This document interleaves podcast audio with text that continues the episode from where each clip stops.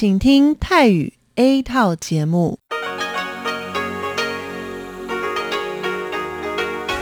ที่นี่สถานีวิทยุเรดิโอไต้หวันอินเตอร์เนชันแนล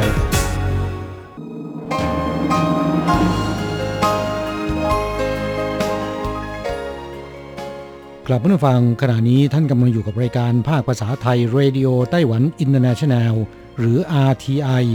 ออกกระจายเสียงจากกรุงไทเปไต้หวันสาธารณรัฐจีน เป็นประจำทุกวันนะครับ นอกจากรับฟังทางเครื่องรับวิทยุได้แล้ว ยังสามารถรับฟังรายการผ่านระบบออนไลน์ได้ที่ thai.rti.org.tw หรือที่ RTI Fanpage นะครับ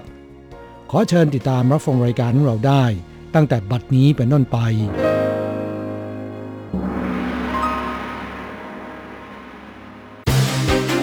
ลำดับแรก ขอเชิญติดตามรับฟัง ข่าวประจำวัน สวัสดีค่ะ คุณผู้ฟัง RTI ที่เคารพทุกท่าน ขอต้อนรับเข้าสู่ช่วงของข่าวประจำวันจากสถานีวิทยุเรดิโอไต้หวันอินเตอร์เนชั่นแนล ประจำวันพฤหัสบดีที่ 5 พฤษภาคมพุทธศักราช 2565ข่าวไต้หวันวันนี้มีดิฉันมณพรชัยวุฒิเป็นผู้รายงานค่ะ มีรายละเอียดของข่าวที่น่าสนใจดังนี้ ธานาธิบดีไช่อิงหวนชี้ความสัมพันธ์ที่แน่นแฟ้นของไต้หวันญี่ปุ่น มีผลต่อการพิจารณาด้านภูมิรัฐศาสตร์ วันนี้ประธานาธิบดีไช่อิงเหวินเปิดทำเนียบประธานาธิบดี ต้อนรับการมาเยือนของนายโอกุระ มาซาโนบุ หัวหน้าฝ่ายเยาวชนจากพรรคเสรีประชาธิปไตยของญี่ปุ่นหรือ LDP ที่นำคณะเดินทางมาเยือนไต้หวัน ประธานาธิบดีไช่อิงเหวินกล่าวว่า ผลกระทบจากการแพร่ระบาดของโควิด -19 ทำให้นี่เป็นครั้งแรกในรอบ 3 ปี ที่ฝ่ายเยาวชนจากพรรคเสรีประชาธิปไตยของญี่ปุ่น ได้จัดคณะผู้แทนมาเยือนไต้หวัน ซึ่งเราเพิ่งได้รับแจ้งว่า มีสมาชิกของคณะผู้แทนหลายคน มีผลตรวจหาเชื้อโควิด -19 เป็นบวก จึงทำให้ไม่สามารถร่วมเดินทางมาเยือนในครั้งนี้ได้ เราจึงขอแสดงความห่วงใยและขอให้ทุกท่านหายจากอาการป่วยโดยเร็ววัน ประธานาธิบดีไช่อิงหวนกล่าวว่าไต้หวันและญี่ปุ่น มีการแลกเปลี่ยนอย่างใกล้ชิดในด้านต่างๆ มิตรภาพระหว่างประชาชนทั้งสองประเทศ นับวันจะยิ่งมีความลึกซึ้งยิ่งขึ้น เราร่วมมือและสนับสนุนซึ่งกันและกัน ในการต่อสู้กับสถานการณ์โรคระบาด สร้างวัฏจักรอันดีงามที่แสดงให้เห็นถึงมิตรภาพระหว่างไต้หวันกับญี่ปุ่นที่มีอยู่อย่างเต็มเปี่ยม ดังนั้นเราจึงขอขอบคุณรัฐบาลญี่ปุ่น รัฐสภาญี่ปุ่น และบุคคลทางการเมืองของญี่ปุ่นอีกจำนวนมาก ที่ให้การสนับสนุนไต้หวันเข้าไปมีส่วนร่วม ในเวทีระดับนานาชาติอย่างเปิดเผย โดยมุ่งเน้นให้เกิดสันติภาพและความมั่นคงในภูมิภาคการระบาดโควิด -19 ในไต้หวันจะถึงจุดพีคสุดช่วงปลายพฤษภาคม คาด 11 พฤษภาคมนี้จำนวนผู้ติดเชื้อมีโอกาสแตะหลักแสน สถานการณ์โควิด -19 ในไต้หวันยังคงรุนแรง วันนี้กระทรวงสาธารณาสุขและสวัสดิการไต้หวัน ได้กล่าวรายงานข้อมูลสถิติ ต่อสภาบริหารไต้หวันระบุว่า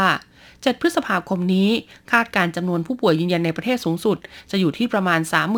37,911 ราย ถึง 47,688 ราย และเมื่อถึงวันที่ 11 พฤษภาคม คาดการว่าจำนวนผู้ป่วยยืนยันในประเทศสูงสุด จะอยู่ระหว่าง 54,124 ราย ถึง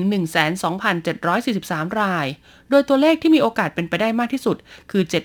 75,244 ราย กระทรวงสาธารณาสุขกล่าวว่าตอนนี้สถานการณ์แพร่ระบาดในต่างประเทศค่อยๆชะลอตัวลง ขณะที่การแพร่ระบาดในประเทศกับผู้ป่วยยืนยันที่มีอาการปานกลางกับอาการหนัก ยังคงมีจำนวนเพิ่มขึ้นต่อเนื่อง จึงคาดว่าจุดพีคที่สุด น่าจะอยู่ช่วงปลายเดือนพฤษภาคม นอกจากนี้กรณีที่ประชาชนต้องไปต่อแถวยาวเหยียดเพื่อซื้อชุดตรวจ ATK ด้วยระบบยืนยันตัวตนนั้น กระทรวงสาธารณสุขชี้แจงว่าตอนนี้ได้ดำเนินการจัดซื้อชุดตรวจ ATK ยี่ห้อโรเซ่จากต่างประเทศจำนวน 145 ล้านชุด เพื่อนำเข้ามาจำหน่ายในประเทศแล้ว ส่วนน้ำยาตรวจ PCR ฟรีที่ใช้กับหน่วยงานสาธารณะต่างๆ ก็ได้เร่งจัดซื้อเป็นกรณีฉุกเฉินมาจากผู้ผลิตต่างประเทศ และสั่งซื้อชุดตรวจ ATK จากบริษัทแอปบอทมาสมทบด้วยเช่นเดียวกัน 6 พฤษภาคมเป็นต้นไปตลาดค้าส่งทั่วไต้หวัน เริ่มใช้การตรวจคัดกรองผู้สัมผัสใกล้ชิดแทนการกักตัว คาดมาตรการป้องกันใหม่จะช่วยให้การทำธุรกิจเป็นไปอย่างราบรื่นจำนวนผู้ป่วยยืนยันโควิด -19 ในไต้หวันที่เพิ่มขึ้นอย่างต่อเนื่อง ส่งผลกระทบต่อการดำเนินธุรกิจในตลาดค้าส่งทั่วไต้หวัน เฉินจิ้นจีนะคะรองประธานคณะกรรมการเกษตรไต้หวันกล่าวว่า เพื่อให้การซื้อขายในตลาดค้าส่งสินค้าเกษตร ประมงและปศุสัตว์ของไต้หวันยังคงดำเนินไปได้เป็นปกติ ศูนย์บัญชาการควบคุมโรคไต้หวันจึงยืนยันว่า ตลาดค้าส่งสินค้าเกษตรประมงและปศุสัตว์ซึ่งเป็นโครงสร้างพื้นฐานสำคัญของประเทศ จะมีการดำเนินมาตรการป้องกันแบบใหม่ คือผู้ป่วยยืนยันจะไม่ได้รับอนุญาตให้เข้ามาในตลาด ส่วนผู้สัมผัสใกล้ชิดสามารถใช้วิธีการตรวจคัดกรองแทนการกักตัวได้ เริ่มมีผลบังคับใช้ตั้งแต่วันที่ 6 พฤษภาคมพุทธศักราช 2565 เป็นต้นไป หลังจากประกาศดังกล่าวแพร่ออกไปตลาดค้าส่งผักผลไม้กรุงไทเปทั้ง 1 และ 2 ก็ได้ดำเนินการแจกชุดตรวจเอทีเคจำนวน 4,474 ชุด ให้กับผู้ที่เกี่ยวข้อง ดังนั้นต่อจากนี้ไปบุคคลใดก็ตามที่จะเข้าไปทำธุรกรรมในตลาดค้าส่งจำเป็นต้องแสดงผลตรวจเอทีเคเป็นลบก่อน จึงจะสามารถเข้าตลาดได้ ทั้งนี้การเข้าข่ายเป็นผู้สัมผัสใกล้ชิด คือจะต้องสัมผัสกับผู้ป่วยยืนยันในระยะใกล้และเป็นระยะเวลานาน ซึ่งหมายถึงการพูดคุยกันแบบตัวต่อตัวในระยะห่างไม่เกิน 2 เมตร การรับประทานอาหารร่วมกัน หรือการสัมผัสติดต่อกันเป็นเวลานานกว่า 24 ชั่วโมง หรือประมาณ 15 นาที โดยที่ฝ่ายใดฝ่ายหนึ่งไม่สวมหน้ากากอนามัยเด็กนักเรียนกังวลการฉีดวัคซีนโรงเรียนประถมเมืองเจียอี้อนุญาตให้ผู้ปกครองเข้ามาดูแลได้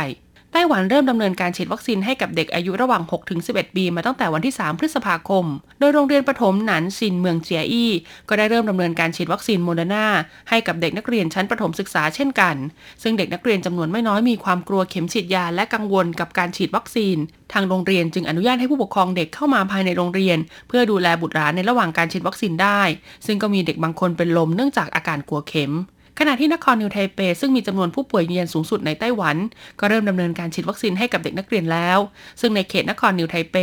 มีนักเรียนประถมประมาณ 200,000 คนจากทั้งหมด 221 แห่ง ที่ต้องเข้ารับการฉีดวัคซีน โดยกองอนามัยได้ประสานกับโรงพยาบาลในนครนิวไทเปจำนวน 21 แห่ง ให้เข้าไปร่วมดำเนินการฉีดวัคซีนตามโรงเรียนต่างๆ ทั้งนี้แพทย์แนะนำว่าเด็กที่ป่วยเป็นโรคประจำตัว ควรรีบเข้ารับการฉีดวัคซีน เพราะตอนนี้จำนวนผู้ติดเชื้ออย่างพุ่งสูงขึ้นต่อเนื่อง และหากหลังฉีดวัคซีนแล้วแล้วเด็กมีไข้สูงเกิน 48 ชั่วโมง หรือเมื่อไข้ลดลงแล้วยังมีอาการอ่อนเพลียไม่ร่าเริงแจ่มใส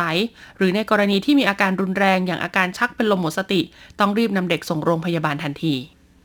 เที่ยวบินเพื่อสิ่งแวดล้อมของสายการบิน China Airlines นำชูชีพมารีไซเคิลเป็นเซตกระเป๋า Amenity Kit China Airlines สายการบินแห่งชาติของไต้หวันแถลงว่า เที่ยวบินที่เป็นมิตรต่อสิ่งแวดล้อมอย่างยั่งยืน จะให้บริการตามแนวทางที่เกี่ยวข้องกับอีโคเป็นหลัก เริ่มตั้งแต่เส้นทางบินประหยัดน้ำมัน การดำเนินงานภาคพื้นดิน การเช็คอินผ่านทางออนไลน์ ไปจนถึงบริการอาหารเครื่องดื่มบนเครื่องบิน และอุปกรณ์ที่ให้บริการต่างๆ เป็นต้น โดยเป้าหมายสูงสุดคือการปกป้องดูแลสิ่งแวดล้อมและลดปริมาณคาร์บอน ดังนั้นสายการบินจึงหวังเป็นอย่างยิ่ง ว่าจะได้ร่วมมือกับผู้โดยสาร เพื่อสร้างสภาพแวดล้อมทางการบินที่ยั่งยืน อันเป็นก้าวสำคัญที่จะนำอุตสาหกรรมการบินในประเทศไปสู่ความสำเร็จ สายการบินไชน่าแอนไลน์กล่าวว่าเราเลือกให้เที่ยวบิน CI 753 ไทเปสิงคโปร์ เป็นเที่ยวบินสาธิตความยั่งยืนด้านสิ่งแวดล้อม ภายใต้ชื่อว่าพรัมพอซัมซึ่งจะใช้เวลาในการบินทั้งหมด 4 ชั่วโมง 35 นาที โดยมีการแนะนำให้ผู้โดยสารใช้บริการขนส่งสาธารณะ เพื่อเดินทางมายังสนามบินก่อนเดินทางขึ้นเครื่องบิน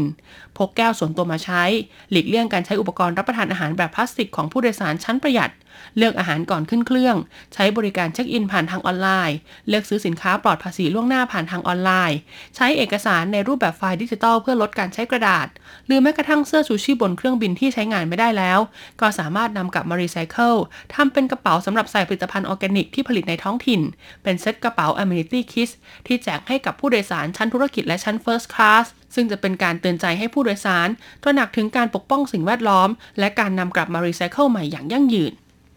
5-7 พฤษภาคมอากาศไต้หวันกลับมาอบอุ่นขึ้น 8-9 พฤษภาคมมีโอกาสเกิดฝนตกต่อเนื่องทั่วไต้หวันกรมอุตุนิยมวิทยาไต้หวันเผยว่าวันนี้และวันพรุ่งนี้ ปริมาณไอ้น้ำในอากาศจะค่อยๆลดลง ส่งผลให้อุณหภูมิค่อยๆปรับเพิ่มขึ้น พื้นที่ฝั่งตะวันตกอากาศอบอุ่นทรงตัว ท้องฟ้าปลอดโปร่งไปจนถึงมีเมฆมาก ส่วนภาคตะวันออกเฉียงเหนือให้ระวังฝนตกหนัก ดยอากาศจะคงที่ไปจนถึงช่วงกลางวันของวันที่ 7 พฤษภาคม อุณหภูมิสูงสุดเขตภาคเหนือจะอยู่ประมาณ 28 องศาเซลเซียส ส่วนภาคกลางและภาคใต้อยู่ที่ประมาณ 30 องศาเซลเซียส จากนั้นตั้งแต่ช่วงเย็นวันที่ 7 พฤษภาคมเป็นต้นไป อากาศจะกลับมาแปรปรวนอีกครั้ง เพราะอิทธิพลจากกลุ่มเมฆทางตอนใต้ของจีนแผ่นใหญ่ ที่เคลื่อนตัวลงมาทางฝั่งตะวันออก ปริมาณไอ้น้ำในอากาศที่เพิ่มขึ้น จะทำให้ทั่วไต้หวันมีโอกาสเกิดฝนตกต่อเนื่อง ในวันที่ 8-9 พฤษภาคม พื้นที่ส่วนใหญ่ในเขตภาคเหนือและภาคตะวันออกตอนบน มีโอกาสเกิดฝนตกหนักและฝนฟ้าขนองกระจาย ส่วนพื้นที่อื่นๆ มีฝนตกประปรายเป็นหย่อมๆ โดยอุณหภูมิสูงสุดเขตภาคเหนืออยู่ที่ประมาณ 25 องศาเซลเซียส ส่วนภาคกลางและภาคใต้อยู่ที่ประมาณ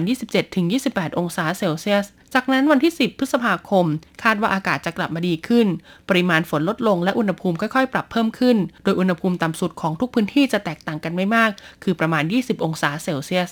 จบการรายงานข่าว สวัสดีค่ะ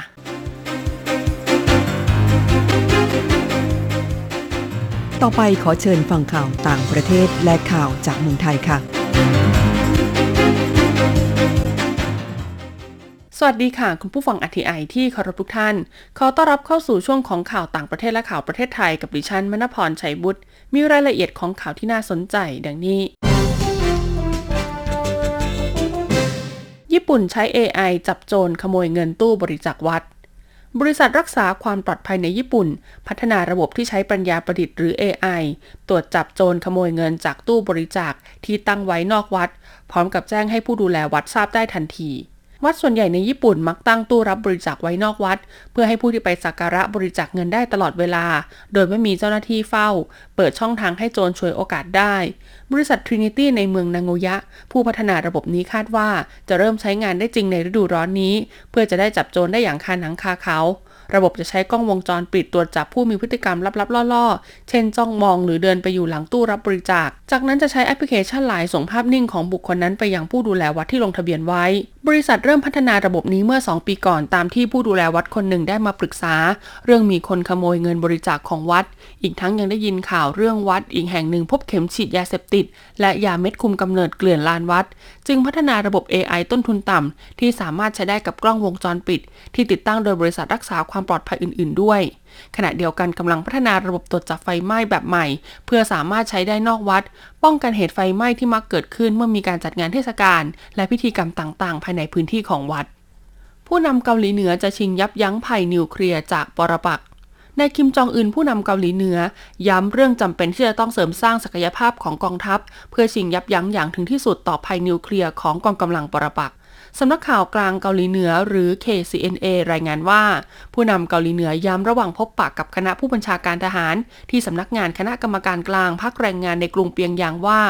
จะต้องคงความเป็นสุดยอดของกองทัพ และพัฒนาอย่างไม่หยุดหย่อน เพื่อชิงยับยั้งอย่างถึงที่สุด และกำจัดความพยายามอันตราย และความเคลื่อนไหวคุกคามทั้งหมด รวมถึงภัยนิวเคลียร์ที่จะรุนแรงยิ่งขึ้นจากกองกำลังปรปักษ์หากมีความจำเป็นต้องทำ เขากล่าวว่าอำนาจในการโจมตีมหาศาล และพลังกองทัพที่ล้นเหลือเกินจะกำรับได้ คือหลักประกันความมั่นคงในโลกปัจจุบัน ที่กองกำลังฝ่ายหนึ่งปะทะกับกองกำลังอีกฝ่ายหนึ่งอย่างดุเดือดจึงต้องคงความแข็งแกร่งเพื่อปกป้องศักดิ์ศรีสิทธิ และผลประโยชน์ของประเทศ พร้อมกับถือโอกาสนี้ขอให้ผู้บัญชาการทหารเปิดใจกว้างยอมรับการพัฒนากองทัพครั้งใหม่ ผู้นำเกาหลีเหนือเพิ่งประกาศในพิธีสวนสนาม ฉลองครบรอบ 90 ปี ของการก่อตั้งกองทัพปฏิวัติประชาชนเกาหลีว่า จะเสริมสร้างศักยภาพนิวเคลียร์ และเตือนกองกำลังฝ่ายใดก็ตาม ที่คิดจะละเมิดผลประโยชน์พื้นฐานของเกาหลีเหนือ จะต้องถูกโต้ตอบด้วยกองกำลังนิวเคลียร์ของเกาหลีเหนือ ต่อมาเป็นข่าวจากประเทศไทยค่ะ รถไฟรางคู่สายใต้คืบหน้าแล้วกว่าร้อยละ 90 นายพิเชษคุณาธรรมรักษ์รองอธิบดีกรมการขนส่งทางราง เปิดเผยหลังลงพื้นที่ตรวจความคืบหน้าโครงการก่อสร้าง รถไฟรางคู่สายใต้นครปฐมชุมพร คืบหน้าแล้วกว่าร้อยละ 90 ชี้แจงงานโยธาใกล้แล้วเสร็จ เหลือเพียงระบบอนัสัญญาณ คาดเปิดบริการประชาชนได้ช่วงต้นปีพุทธศักราช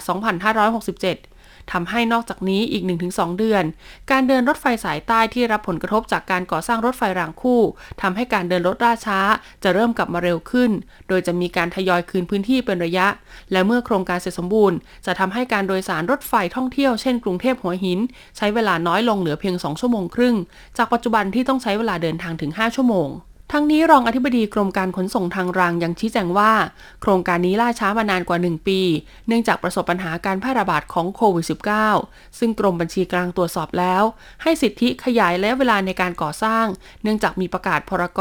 การบริหารราชการในสถานการณ์ฉุกเฉินทำให้ถือว่าการก่อสร้างยังอยู่ตามเกณฑ์ที่กำหนด แม้ว่าผู้รับเหมาจะดำเนินการล่าช้าก็ไม่ต้องถูกปรับแต่อย่างใด นอกจากนี้กรมขนส่งทางราง ยังได้ดำเนินการโครงการศึกษาจัดทำระบบประเมินประสิทธิภาพ การดำเนินงานการขนส่งทางราง ในแต่ละสายทางของประเทศ เพื่อยกระดับระบบรางของประเทศไทย ให้มีมาตรฐานเทียบเท่าสากล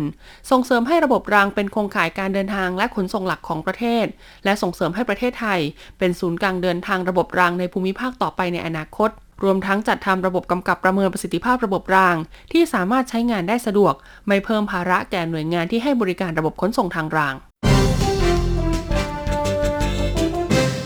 ต่อไปเป็นการรายงานอัตราแลกเปลี่ยนประจำวัน อ้างอิงจากธนาคารกรุงเทพสาขาไทเปค่ะ โอนเงิน 10,000 บาทใช้เงินเหรียญไต้หวัน 8,830 เหรียญ แลกซื้อเงินสด 10,000 บาทใช้เงินเหรียญไต้หวัน 9,180 เหรียญสำหรับการแลกซื้อเงินดอลลาร์สหรัฐ 1 ดอลลาร์สหรัฐใช้เงินเหรียญไต้หวัน 29.780 เหรียญ จบการรายงานข่าว สวัสดีค่ะ